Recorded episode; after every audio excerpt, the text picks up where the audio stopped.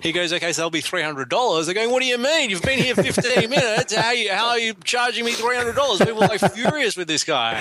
Right. It's, it's kind of a bit, bit funny, and but at the same time, it's it's interesting that you know the problem is there. The reason why people don't appreciate what he's done is because that issue of transparency. There isn't transparency. Those people don't understand hmm. what he's had to go through Exactly. to actually get there. Hey, this is John Lee Dumas from Entrepreneur on Fire. You're listening to my friend Ash Roy. Welcome to the Productive Insights Podcast, where you can learn how to systemize, automate, and scale your business via the internet. To access previous episodes and useful productivity tips, go to productiveinsights.com. Now, here's your host, Ash Roy.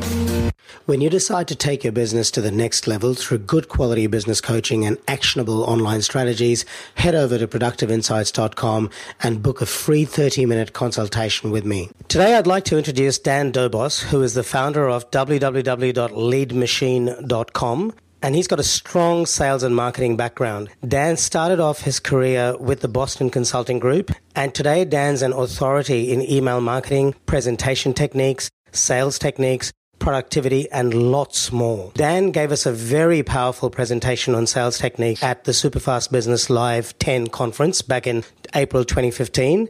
And it's my real pleasure to invite Dan to the podcast today. So, welcome, Dan.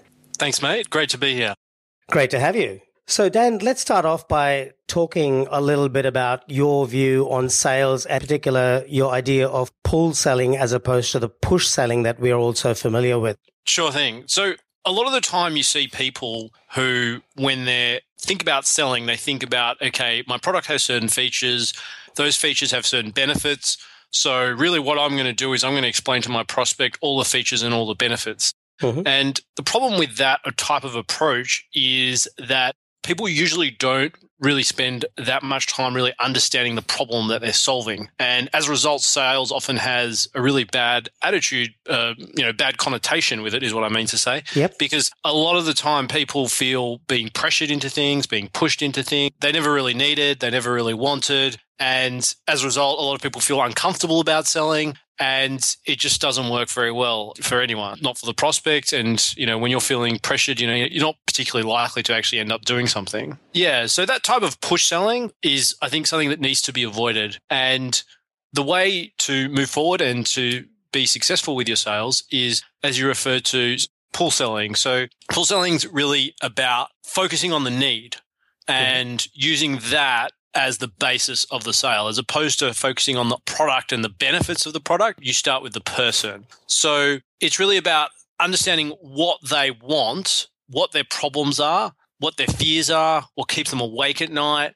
And then based on that, that's how you link to what you have to offer. So that, that's the basic idea behind it. So, it's about meeting the customer where they are rather than trying to sell your product to them. It's about meeting the customer at their pain point, understanding their pain point, empathizing with them, and then delivering your product as a solution rather than just saying, here, buy my stuff. That's exactly right. So it's, it's about really when we talk about their pain points, it's it's about getting really specific about their pain points. And you know, one of the things there that's really important is what I call the three levels of specificity. What that's about is it's it's based on the idea that when a lot of people you know are talking to prospects, they, they have a very superficial and a very sort of artificial understanding of their prospects situation. So by using these three levels of specificity, usually what, what you can do is, is you can have a much deeper understanding of their problem. So the three level specificity starts off by the fact that when most people tell you their problem, they'll say something like, you know, well, I need to get more sales. And that's the first level. That's what I call a vague idea. You know, I need to get more sales. It's like it doesn't really mean anything. It's, it's sort of well, like if someone needs more sales, there's, there's probably a million different products which could help them with that. So once you dig a bit deeper than that and you ask a few more questions, you might find that the reason they're saying they need more sales is because, for example, they're not converting enough quotes into sales. And that would be the second level. And that's what I call a general problem because even at that level, I'm not converting enough quotes into sales, there could be still be a lot of reasons for that. So it's usually only after asking three questions. So the third question then takes you to, okay, so you know, I'm not converting enough quotes into sales. So so what are the reasons behind that? And that's usually when you get into specific scenarios for example, you know, you might look at things like, you know, are they, are they actually following up their quotes? You know, are they just relying on the quotes? You know, what, what are they putting in the quotes? You know, like, is there good copy in the quotes? How can they get people interested in making a sale, maybe even without a quote? At this level, we're, we're getting very tactical. We're getting very granular and we're really understanding exactly what the person's frustrated about. And it's that at that level that people go, okay, you know what? This person, you know, really understands my scenario, my issues. They know, they, know me. And often what you'll do is you'll actually raise issues that they haven't even thought of. Mm-hmm. So, like, they may think, oh, I just need to get more sales, or they think, you know, my quotes are not working. But it turns out that maybe their quotes are great, mm-hmm. but they're just not doing any follow up calls, or maybe quotes aren't the best way. So, usually by getting deep into this, just by asking clarifying questions, you, you often uncover issues that they've never really thought of, and you show them that you understand their problems usually better than they actually understood them before you met with them. Right. And yeah, there's this great line by Wyatt Woodsmall, which is something to the effect that if you are able to give the prospect more clarity mm-hmm. about their problems than they've ever had before, you automatically become the solution. And the reason why you automatically become the solution is because the prospect thinks, well, this person understands the situation a lot better than I did. That mm-hmm. means that they must have the solution. It's right. just automatically implied. I have to say, Dan, whenever I have really been moved by a salesperson, they have always left me with some deeper level of knowledge than I started with. And that builds trust like nothing else. So I completely agree with you. I think understanding the prospect's problem, developing clarity, going down a couple of levels deeper than they may have initially gone before, or bringing some new insights into the situation, using that quote example that you used where maybe the quote isn't the problem, or maybe, and maybe following up is the issue. Yep. These are really, really fantastic insights for selling. So thank you very much for that. That really, really helps.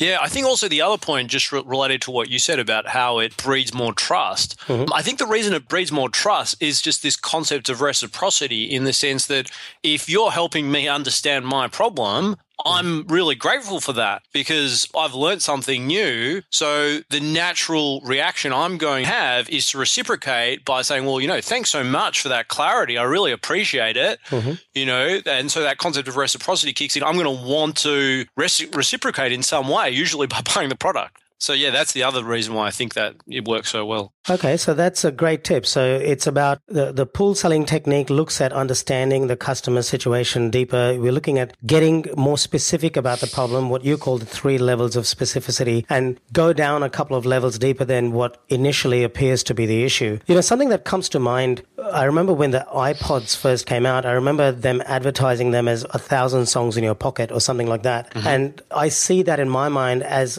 one level of specificity deeper than previously where I think a lot of companies were advertising music in your pocket or you know music yep. on your device. Here yep. they were saying a thousand songs in your pocket, which yeah. really addresses the need a lot more specifically and a lot more deeply as a music listener. Right? I'm going to respond a lot more if someone says a thousand songs in my pocket as compared to music in my pocket. That's exactly right. Like I think I think one of the other big problems with sales and why sales often don't work is because people just talk in general terms, and if you're not solving a specific problem well, I'm not really interested in what you have to offer. It might be a nice general solution, but if it's not specifically for me, well, you know, maybe it's not, maybe I shouldn't buy it. Yeah. And it doesn't necessarily translate into a benefit for you as a buyer, does it? Because you're not clear on exactly what benefit you're going to get. So they might yeah. say, yeah, it's really good. You're telling me how to increase my sales, but you're not telling me exactly what I need to do to increase my sales. And yeah. that is less likely to convert into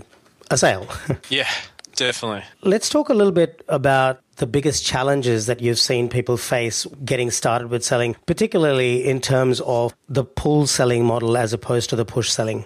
So, in terms of getting started, you know, I think one of the things that you need to do is you want to create an inventory of challenges. So, you may do that by say for example if you run seminars you may just have a challenges sheet and you may just say to people what are your top three challenges and just keep a list of all of those challenges.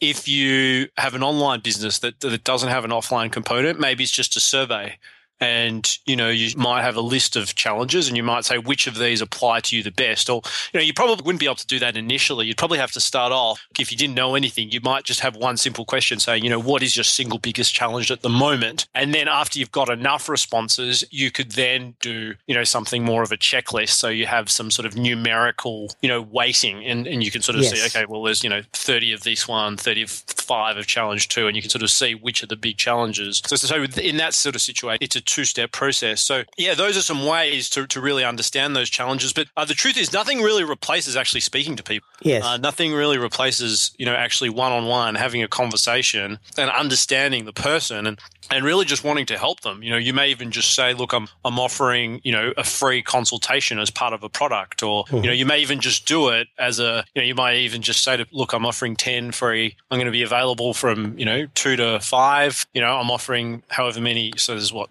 say 15 minute sessions. So you might have like 12, 15 minute sessions. You know, mm-hmm. this is just to say thank you for being a subscriber. And, you know, in those 15 minute sessions, you might just genuinely try and help people. And as part of helping them, the first thing you need to do is understand their problems. And the benefit you get from that is a deeper understanding of the problems. You may even find that by helping people, they end up asking you to do things you've never even asked for, never even planned for. You may get ideas for new products and services. So, so that's another idea. If we're looking more at the higher end type of sort of coaching type services where you know people are paying more you know investing more for that type of thing. Certainly something that's worked very well in the past is to have something like a, a, student commitment form. And the student commitment form is basis of that idea is that in every transaction it needs to be a two-way street. So most of the time it's the salesperson pressuring the prospect into buying.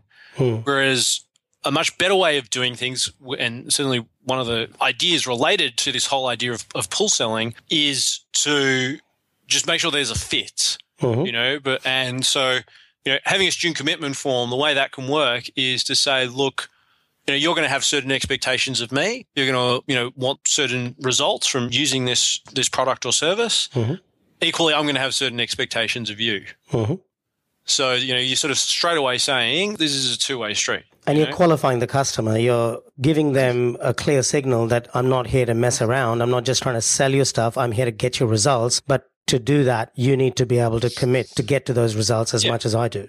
Yeah, exactly right. I think really what you're doing that makes actually your product more or service more attractive is you're letting them know the, the, the constraints. Hmm. So a lot of the time people just sell the benefits, they never even mention the constraints. Great point. So what you're saying is you're saying this works, but only under these conditions.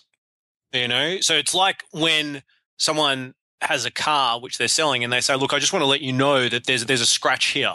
You know, so like the person's being totally transparent, and you're going, "Oh wow, well he's you know he's not he's not trying to push something on me. He's actually telling me this is what." And usually, you know, admitting a defect, like I think maybe admitting is the wrong word, but being transparent about what the defects are and what the benefits are makes it a lot more appealing for someone to want to begin because they know, look, this is where it will work, this is where it won't work. You know, it's not going to work for everyone. Anyone who says it's going to work for everyone and just emphasizes the positive is obviously being a little bit misleading. Yeah. So, yeah, the sort of things a, a commitment form would be saying is things like, you know, your commitment is that, you know, whenever you learn something, you're going to, you're going to implement it straight away. Whenever you have a question, you're going to ask for help. You know, yep. that, those t- those type of things. And you're going to get assignments assigned to you, then you're going to commit to completing those assignments. Yeah, exactly right. Exactly right. And, and you're just sort of saying, look, know, if we're going to do this, let's be serious about it. And what know? I like about this approach is it moves away from the traditional selling approach where everything seems to be sugar coated and everything is perfect. Here we're being a little bit more transparent. We're being upfront. We're saying this is not a perfect solution and it's not going to be until you participate in it and contribute to the results.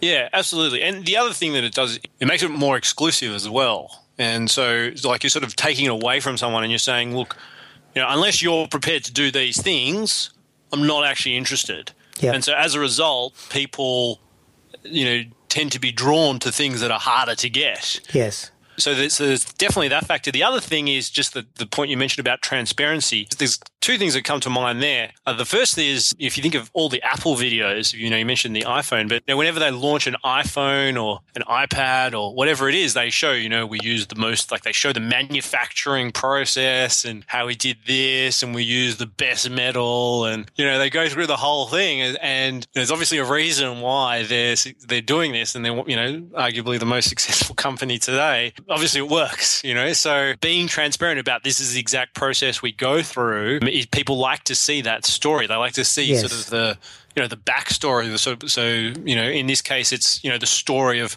of how the product will work. The other story that also comes to mind as well is there were these psychologists that interviewed this locksmith and basically this this locksmith was someone who when he started off he, he wasn't you know just a new locksmith. He, he wasn't that good as you know anyone when they start off. They, they're just a beginner. And it used to take him you know two three hours to open a door and he'd be sweating and he'd have to break the lock and he'd get a new lock. And you know at the end he charged them $300 and then say look thanks so much. You know you've worked hard really appreciate it. They pay the money. Then what happened is he, he became a better locksmith. He went to seminars and practiced and got really good as a locksmith. And so now he became became so good. He just basically, you know, got there. Literally took him 15 minutes. He didn't break the lock. Mm-hmm. People got in quicker, so they actually had you know two more hours of time mm-hmm. to be in their house, like less inconvenience. But he goes, okay, so that'll be three hundred dollars. They're going, what do you mean? You've been here fifteen minutes. How are, you, how are you charging me three hundred dollars? People are like furious with this guy.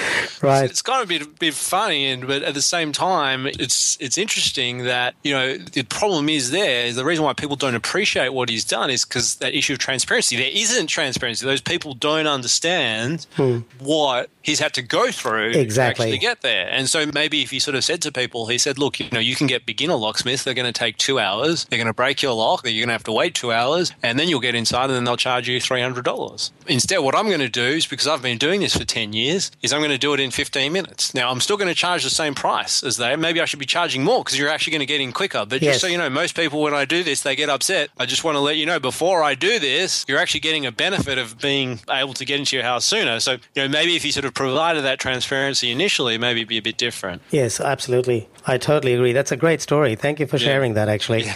And yeah. I think the same thing applies to doctors and it applies to a lot of professionals. People think they make that money very easily, but no one seems to see the backstory about how hard it has been for them to get to the point where they're making that sort of money. And no one also seems to realize how much liability they carry when it comes to, you know, if something goes wrong, there's a lot at stake. Yeah. So no, that's a good point. And, and maybe like I've, I've always thought it's a bit silly how, you know, doctors put their sort of degree in their sort of in their office, but having sort of thinking about it now in this context, it kind of makes some sense, you know, that mm. people sort of start to realize, you know, they've had to spend 12 years and, you know, so That's maybe, right. yeah. You know, if you want to become a surgeon, you've got to jump through all sorts of hoops. You've got to spend 12 years. You've got to train anything between 60 to 90 hours a week for about those 12 years plus study for exams. There's a whole lot of stuff that goes into it. So Maybe they should put a timeline in their office saying, you know, I started here, I then did this. Even better than just the degree. Yeah. Hey, Dan, I want to bring out something really interesting that you touched on earlier on when you talked about surveys and you talked about, you know, getting to trying to find a numerical way of measuring people's responses. I had a very interesting conversation with Ryan Levesque just three or four days ago and I just published the podcast where he uses this thing called a force multiplier, which he uses to come up with the depth of engagement in response to surveys. Yep. And I thought that was a really good tool to be able to gauge the level of engagement and then follow up the customers that do provide their phone number and do provide more characters in their responses. Yeah, definitely. So I think the basic idea behind that is that the people that provide more information, you essentially give them like essentially it's the concept of, of lead scoring or contact rating where you essentially increase the, the rating of the contact you say look this is like an a contact because they're giving me more information as opposed to a b or c contact who's giving me less information exactly exactly. Yeah. yeah, definitely. And certainly, you know, there's, there should be then different ways of following up with A people as opposed to B or C people. The other point I really liked that you made was about meeting people. And I believe it's probably even better if you can do it in person rather than on Skype or something, but meeting people to get a better understanding of their problems. In fact, Jon Morrow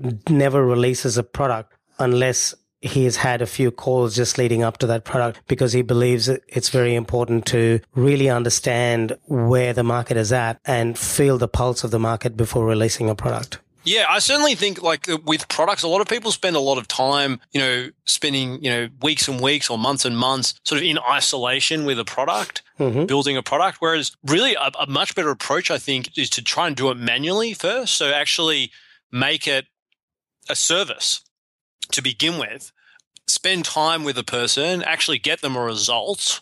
So essentially you're doing your product manually because you're actually there and in doing that, you, you achieve several things. Number one, you understand the person. So the service that you're going to provide mm. has to respond to a need. So what you're doing is, is you're making sure that you're not just providing some service that may or may not be useful to some theoretical person, but this is actually a service that has worked and got results. Yep. So certainly that I think is one thing. The other thing that it does is it will get you a testimonial. You know, at the end of it, you should get a fantastic testimonial and, and you know that this is going to be something that works, something that's going to test, get a testimonial. And then off you go. You should have 80% of it done. And, you know, you can now turn that into an information product. Excellent. I completely agree with that. That makes so much more sense than just going off and creating products in isolation. And there's so many horror stories out there where entrepreneurs sit there and they create this product that they've fallen in love with. But when it actually comes to implementing it in the market, it just doesn't have legs because it hasn't been tested enough. And what better way to test a product than actually build it as a service and then productize it to the extent that you can through online automation and so on and so forth.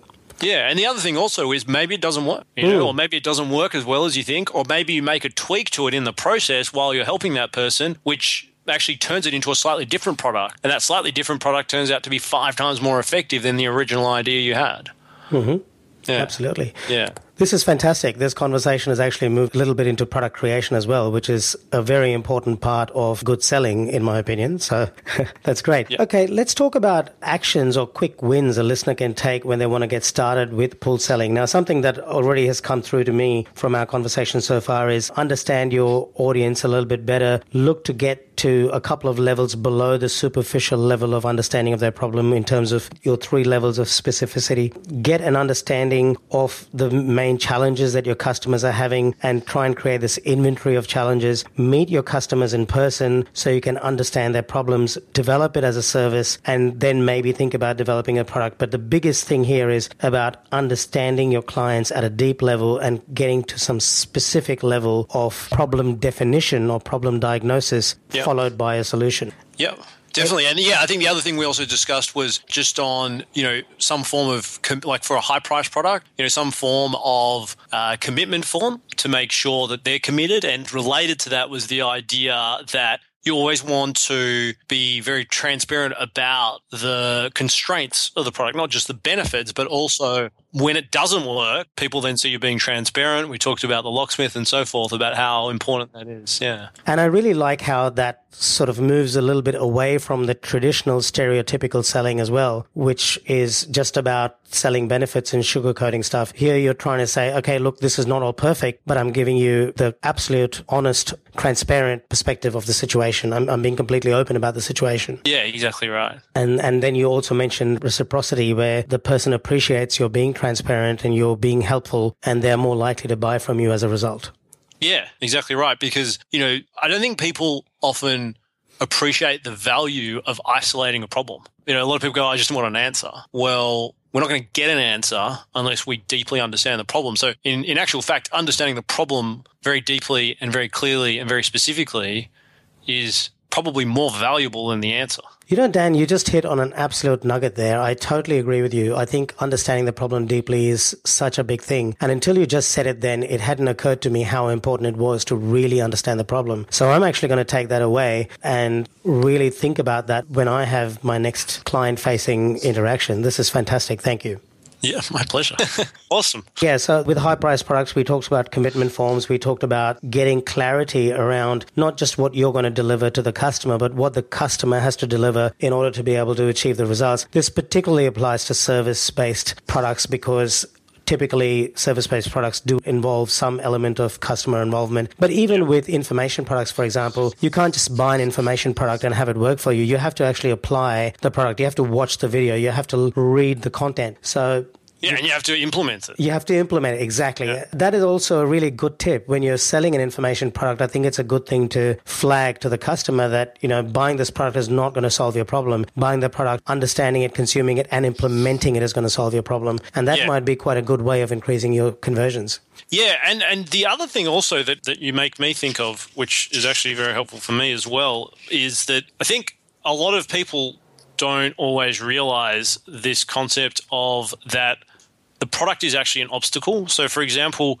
if you sell a seminar, mm-hmm. a seminar doesn't do anything. So actually, and worse, a seminar is actually wasting my time. Yes. So what I mean by that is like if I need to get more leads for my business, if you're gonna like make me drive somewhere, stay at a hotel overnight, mm-hmm. go to a seminar, take notes, figure out a plan, and then at some point I'll get leads. Well, that's a very convoluted process. It would have just been so much better if you just, you know, gave me the leads. Yes. So if you sell a service that, for example, it may be a done for you, I don't know, Facebook ads type service where you do the Facebook ads, you do the landing pages. I think it's a very strong offer to make to someone to sort of say, well, you know, this product is not, this service is not an obstacle to your situation. You know, what a great point. This service just gives you exactly what you want straight away without having, and sort of then trying to sort of contrast that to a, a, lot of other services which seem good. Like it sounds good going to a seminar, you meet people, like there's lots of sort of ancillary benefits which are sort of not really related though to your problem,